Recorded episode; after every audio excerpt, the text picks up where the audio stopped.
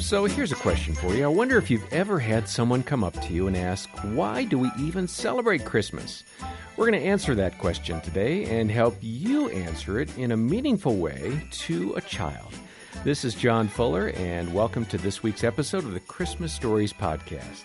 I'm joined by the entertaining, energetic, enthusiastic Diane Angolia. Woo. And uh, Diane, you love kids and have some great ideas. How are you doing today? I am doing so great, and I just left the top of the slide where I was monitoring I'm for sorry, the, the, top children. of the slide, explain for our listeners. Over in the Welcome Center, we have a three story slide, and we have to make sure the children are safe, safety first. So I was at the top helping the kids go down the slide, which is the funnest thing in the world because they tell you the funniest things that you've ever heard Yeah, in your life. you hear a lot of good stories. Uh, come up with one or two that you can share to Oh, us. I can right off the top of my head. Two little kids. They were probably five and six, and the little boy was so polite as he was helping the little girl in front of him and get her bag on and sit down on the slide. And she gets all ready, and the little boy's looking right in my eyes, and he goes, "I'm gonna marry her."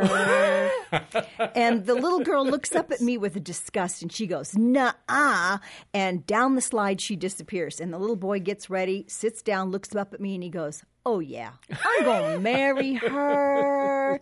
I hope they come back in 20 years. That'd be a great story That to would hear. be amazing. Thank you for that uh, ministry that you have to the children of the families who come to our campus here in Colorado Springs. And if you, our dear listener, have never been here, make sure you make plans now to join us sometime in the coming year.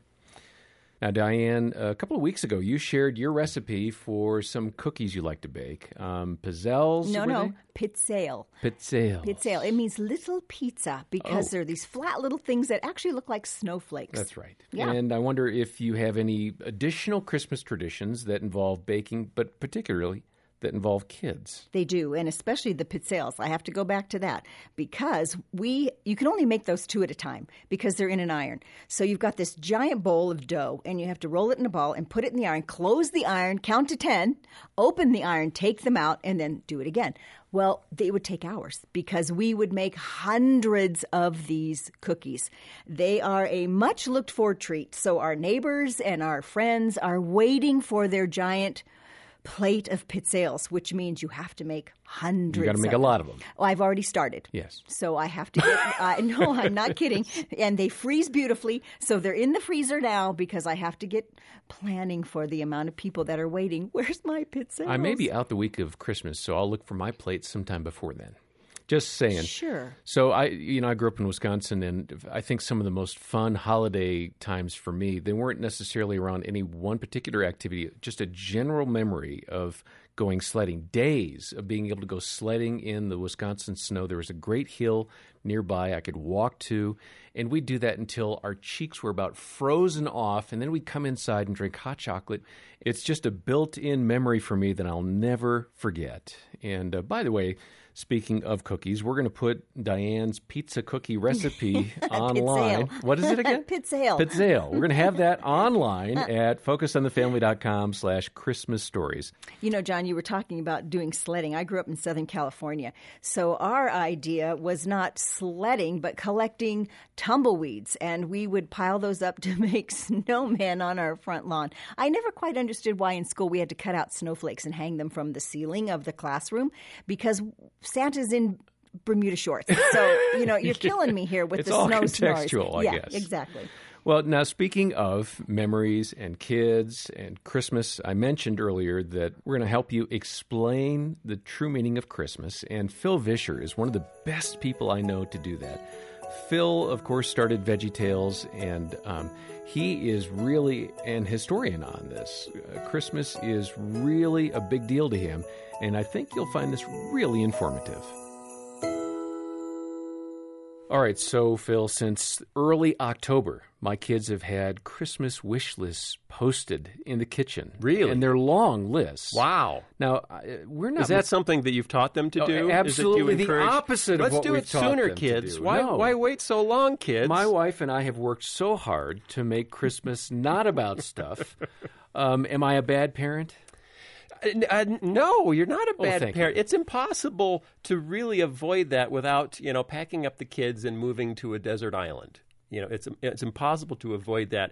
And what we have to recognize, because we we feel like all this materialism has encroached on Christmas, you know, and we assume it's just like in the last I don't know ten years, twenty years. It's all advertising's fault, right? It's all advert or TV or something like that. Uh, Christmas. You go back a hundred years. The first people to make a really big deal out of Christmas in North America, a really big deal, were department stores. Hmm. Okay, churches didn't put on Christmas pageants. That wasn't part of the culture. A hundred, hundred and fifty years ago, it wasn't the Super Bowl of holidays yet. It's become the Super Bowl of holidays really just in the last hundred years. And the biggest driver, the ones that put the huge choirs together and started putting on these huge pageants, were department stores, not churches, because they saw the material benefit of it.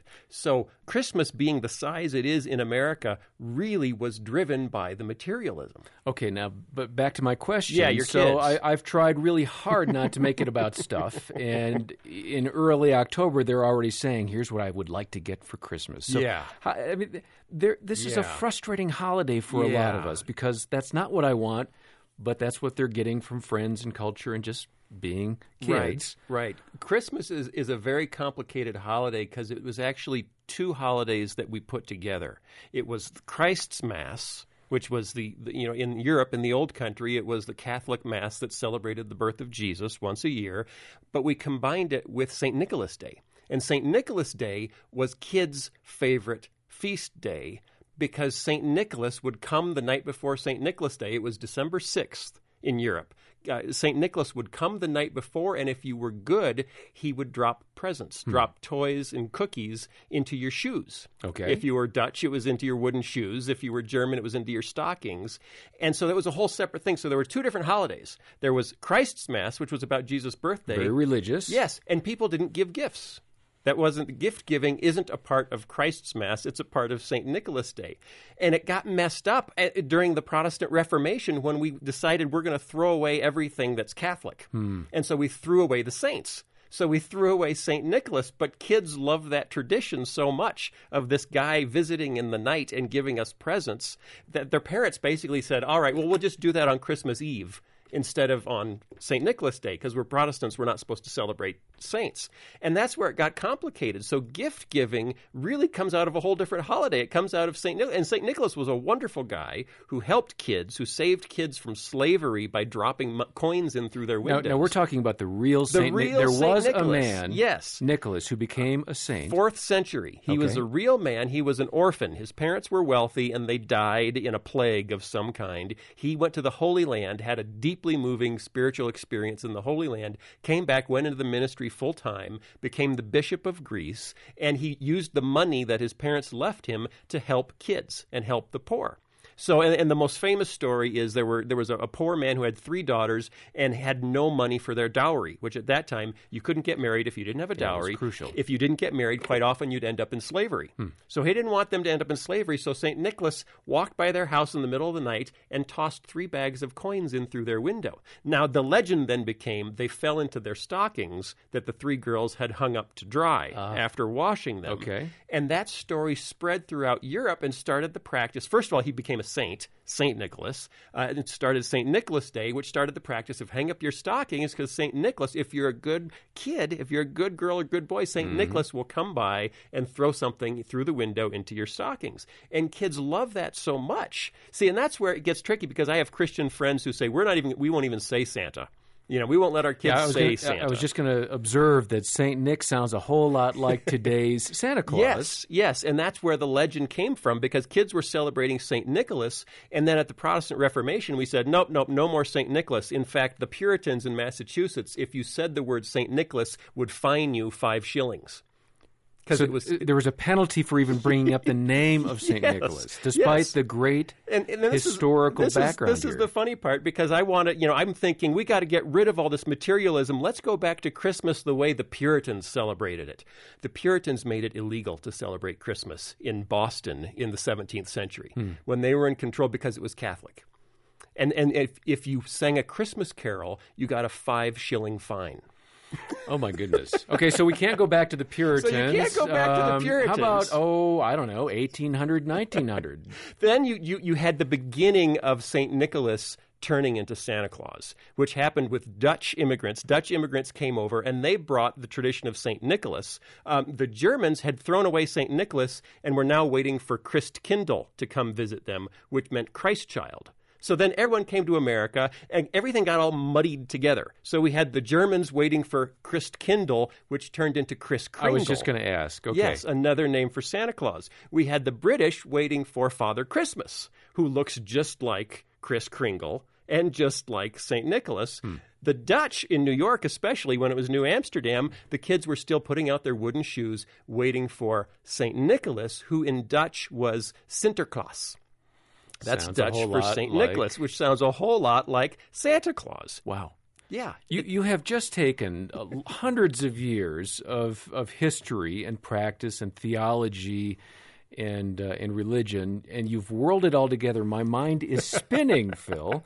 But what I hear you saying is that Christmas didn't have particularly religious or non religious roots as we, at, least as we practice it What, now. what we practice today is a combination of a lot of different traditions that developed in Europe and all came over with immigrants and melted together. Mm. So, just like we're a melting pot ethnically, we're a melting pot of traditions. And so, we added our own on top of to- the, the Sinterklaas and, and the Kris Kringle and the Father Christmas. And then because it, used to be on December 7th, but we don't do that because we're Protestants, so we moved it to Christmas Eve, and that made the real complication. So I if you go back to the early church, they didn't celebrate Jesus' birthday. Okay. And the reason they didn't, why? didn't celebrate, because they didn't celebrate any birthdays. Hmm. In the Roman Empire, no one really cared what day you were born on. It just wasn't that big a deal. So birthdays were not celebrated. The center of church history, of the church calendar, was always Easter. You know, for Christians, Easter is Mm-hmm. the Super Bowl. Uh, So Christmas kind of becoming bigger than Easter is a fairly recent development and has more to do with the popularity with children than with anything else. So what I've tried to do with my kids is really kind of shift some of that emphasis back to Easter. You know, because it's very hard to do Christmas without the focus on presents. Oh, totally. It, I mean, it's, it's, as you said, if you don't move to a desert island, it's going to be impossible. And if you try to do it, if you shut out all the, the elves and the Santa and the presents and all that, you just you look like Scrooge. Mm-hmm. You know, you just and you feel bad about yourself. You know, so we've got some Christians that say, you know, well, we'll never mention Santa and we're just you know 100% Jesus, and we've got other Christians say, oh come on, I had so much fun with that when I was a kid. Don't Mm-hmm. All take the traditions, Yes, don't take Santa away. So what we've done in our family is is kind of try to turn Santa back into Saint Nicholas. Phil Vischer has so much knowledge about this subject. It's impressive, and we're going to hear more from that conversation with him in just a moment or two. You know, we're a week now into the Advent season, and Diane, when you think of Advent, what are some of the favorite things you like to do with your kids? And now your grandchildren? Well, you know, I love to get those little advent calendars that have the little doors that you open, and seeing what's inside is always a treat. One of the things that we do with that is we've already set up our nativity scene. And so whoever gets to open the door on that particular day, because they take turns, also gets to move the wise men. Now, we start them way in the back of the house because the wise men come from afar. so they move them as far as they want or in any direction they want, as long as the last person that opens the day, the wise men end up at the nativity scene. So we just want them to see that there was travels to get there and it kind of enhances the whole story. So you have to vacuum around those things, you have to step over those things. I'm picturing one of the wise men. Whoopsies, he's in the vacuum cleaner Well, now. he- well, they're big enough to where you can. It's just the nighttime travels where you have to watch where they put them. But it just adds to the whole excitement of moving them along as they get closer Yeah. to the nativity. Well, that's fun. I like that. And if you want more fun ideas for your family and preparing for the season, uh, we have an advent calendar called Knowing Him by Name. There are no doors. It's downloadable. It's free. It's online, but you, maybe you could, you know, print it and then cut I some did, doors John. into it. It's right here in front of us. I downloaded it. I love it already. The front page says Advent is a noun, the arrival of a notable person, thing, or event. I'm sorry, I never stopped to think of why we even Why we call, call it Advent. an Advent Yeah, calendar. nice. It's beautiful. I love it already. Okay, well, get your copy right now at focusonthefamily.com slash Christmas stories. All right, we have more from my conversation with Phil Vischer. Let's go ahead and hear about the story of Christmas. Uh, let me push back on this and just, I mean, speak to me. Okay, I've got kids in the home. Yes. How do I put the emphasis on St. Nicholas? How can I do that? Uh, every time someone, well, t- first of all, tell them the story. Beca- And I should say, full disclosure, we have never done Santa Claus in my home. Never ever- It's not okay. because we had some deep, heartfelt resentment. Yeah. I enjoyed Santa Claus as a kid, but when we got married, we just looked around and said, you know, there's so much stuff. Right. And we don't need Santa bringing more. We have very generous relatives. It's going to be plenty full under the Christmas tree. Yeah. So let's just not do Santa Claus. All right. So with that backdrop, Yeah, and we didn't do it. I, we didn't do it with our kids either. But you know, I, I have very strong Christian friends and, and families. You know, and a few people that have worked for me that their kids are eight or nine, and they're they're still sustaining belief in Santa Claus. Mm-hmm. You know, and it always kind of knocks me back. And I say, really? You know, it's like, didn't you get the memo that we're not doing that anymore? didn't you? You know, like in '74 when we all decided that we weren't going to do that anymore you can tell the story of St. Nicholas because it helps unpack. It's so confusing for kids to go to church and hear about Jesus and then go home and turn on the TV and it's wall to wall Santa mm-hmm. and say, Are we talking about the same holiday? that's a good point. I, I don't think I've ever thought of that. Yeah. And, and so rather than just saying, Ignore it, ignore it, don't pay any attention, pay no attention to the man in the red suit. No, instead of doing that, unpack it hmm. and say, You know what? We aren't talking about the same holiday. Let's talk about the two different holidays that became Christmas. We have Jesus' birthday, which was called the Christ's Mass, and we have St. Nicholas Day, which was on December 6th until Martin Luther canceled it. And people loved it so much that we moved it over to Christmas Eve. And you can actually explain to kids look, that part, that's the St. Nicholas part, and this is the Jesus' birthday part. Hmm. Where does the Christmas tree fit into this equation? Which Yeah, part there- of there Christmas is that about? I think as Christians we can get so you know worried about am I celebrating this right? Am I doing this right? And you, so you start looking around and say, okay, stockings. You know, somebody said, is that pagan? You know, it's like Halloween. Do I have to throw everything away? You know, because it's pagan. Uh, and That's a whole other conversation. that's a whole the other conversation that we will not get into. Christmas trees, there was a long standing tradition where evergreens were associated with new life Mm-hmm. because they don't die. And winter, you know, back uh, 2,000 years ago, 3,000 years ago, was a scary thing. Yes. And you actually Life wondered, yes, wondered sometimes, is the sun ever coming back? You know, are, is green ever coming back? Is food ever coming back? Mm-hmm. And so they would celebrate uh, evergreen trees as a symbol of eternal life. So, but unfortunately, Germanic tribes also did things like to celebrate. They would say this oak belongs to Thor. Uh, Saint Boniface was called the missionary to the Germans, the missionary to Germany, sent from England, went to the Germanic tribes to teach them about Jesus, and he challenged them on this belief. They said, "We have the oak of Thor, and we sacrifice slaves on it." He said, "I don't want you to do that anymore." He picked up an axe and he chopped down the oak of Thor. Oh, and they were probably quite offended by They that. They were quite offended, and they said, "Well, Thor is going to strike you dead," and he didn't. Nothing happened. And they said, "Well, wait a minute. What does this say about Thor?" And so Boniface said, "Look, you need a new symbol. Look at the fir tree. The fir tree is evergreen. It represents eternal life. It, the shape of it points to heaven." It's pointing to God. And later on, it was reported that he actually used the triangular shape of the fir tree to teach the Trinity. Trinity. Ah. The, the three points of the fir tree could, could explain the Trinity. So he used the fir tree as a missionary tool in Germany. And Germans, as they adopted to Christianity, stopped, you know, saying that's the oak of Thor and that's the oak of Odin, and instead started cutting down fir trees and bringing them into their houses and actually hanging them from the ceiling was what they did first to celebrate Jesus. Isn't that amazing? Uh, some of the stuff that goes into our traditions, it makes so much more sense when you know the the backstory. Um, Diane Phil talked about how to tell younger children the story of Saint Nicholas. And I loved his perspectives. How have you handled telling your grandchildren about the story of Jesus, and, and how do you do that?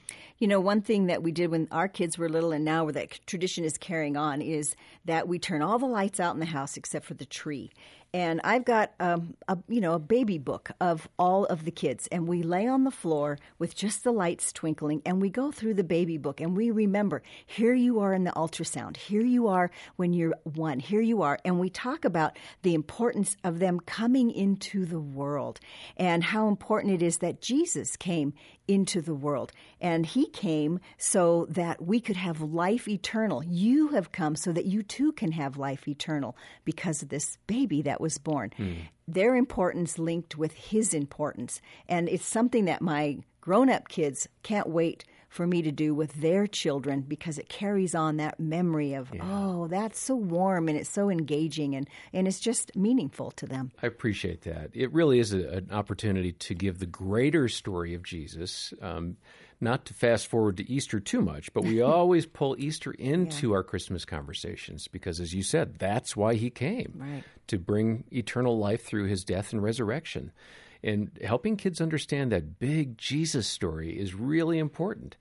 And if you don't know what we're talking about here, if you don't have um, that eternal life, the assurance of eternal life in Christ, let us introduce you to him. Uh, call 1 800 A Family or stop by the website. We'll put up a little booklet, a downloadable booklet um, called Coming Home An Invitation to Join God's Family. We'd love to tell you more about how you can enjoy Jesus in a special way this year because you know him. Now, as we've said, we have a lot of resources for you at the website. We've got that downloadable Advent calendar, and we have an Adventures in Odyssey fun pack. And you can give your child that for Christmas. It's filled with devotionals and Christmas cards and activities you can do. Uh, find that and the Advent calendar we mentioned earlier at focusonthefamily.com slash Christmas stories. Well, next week on this podcast, we'll be talking about how you can deal with family dynamics during the holidays. I love in 1 Corinthians 1:10 it says, "I appeal to you brothers that all of you agree with one another so that there may be no divisions among you and that you may be perfectly united in mind and thought." That should be the goal for every couple as they're heading to a family gathering. How are we going to stay united? How are we going to stay as a team? How do you need me to support you? If you talk about that, see, you get then all those expectations out in the open, and that, that's how you make this experience successful. Dr. Greg Smalley joins us next time. And for now, on behalf of Diane Ngolia and the entire team, thanks for listening to the Christmas Stories podcast from Focus on the Family.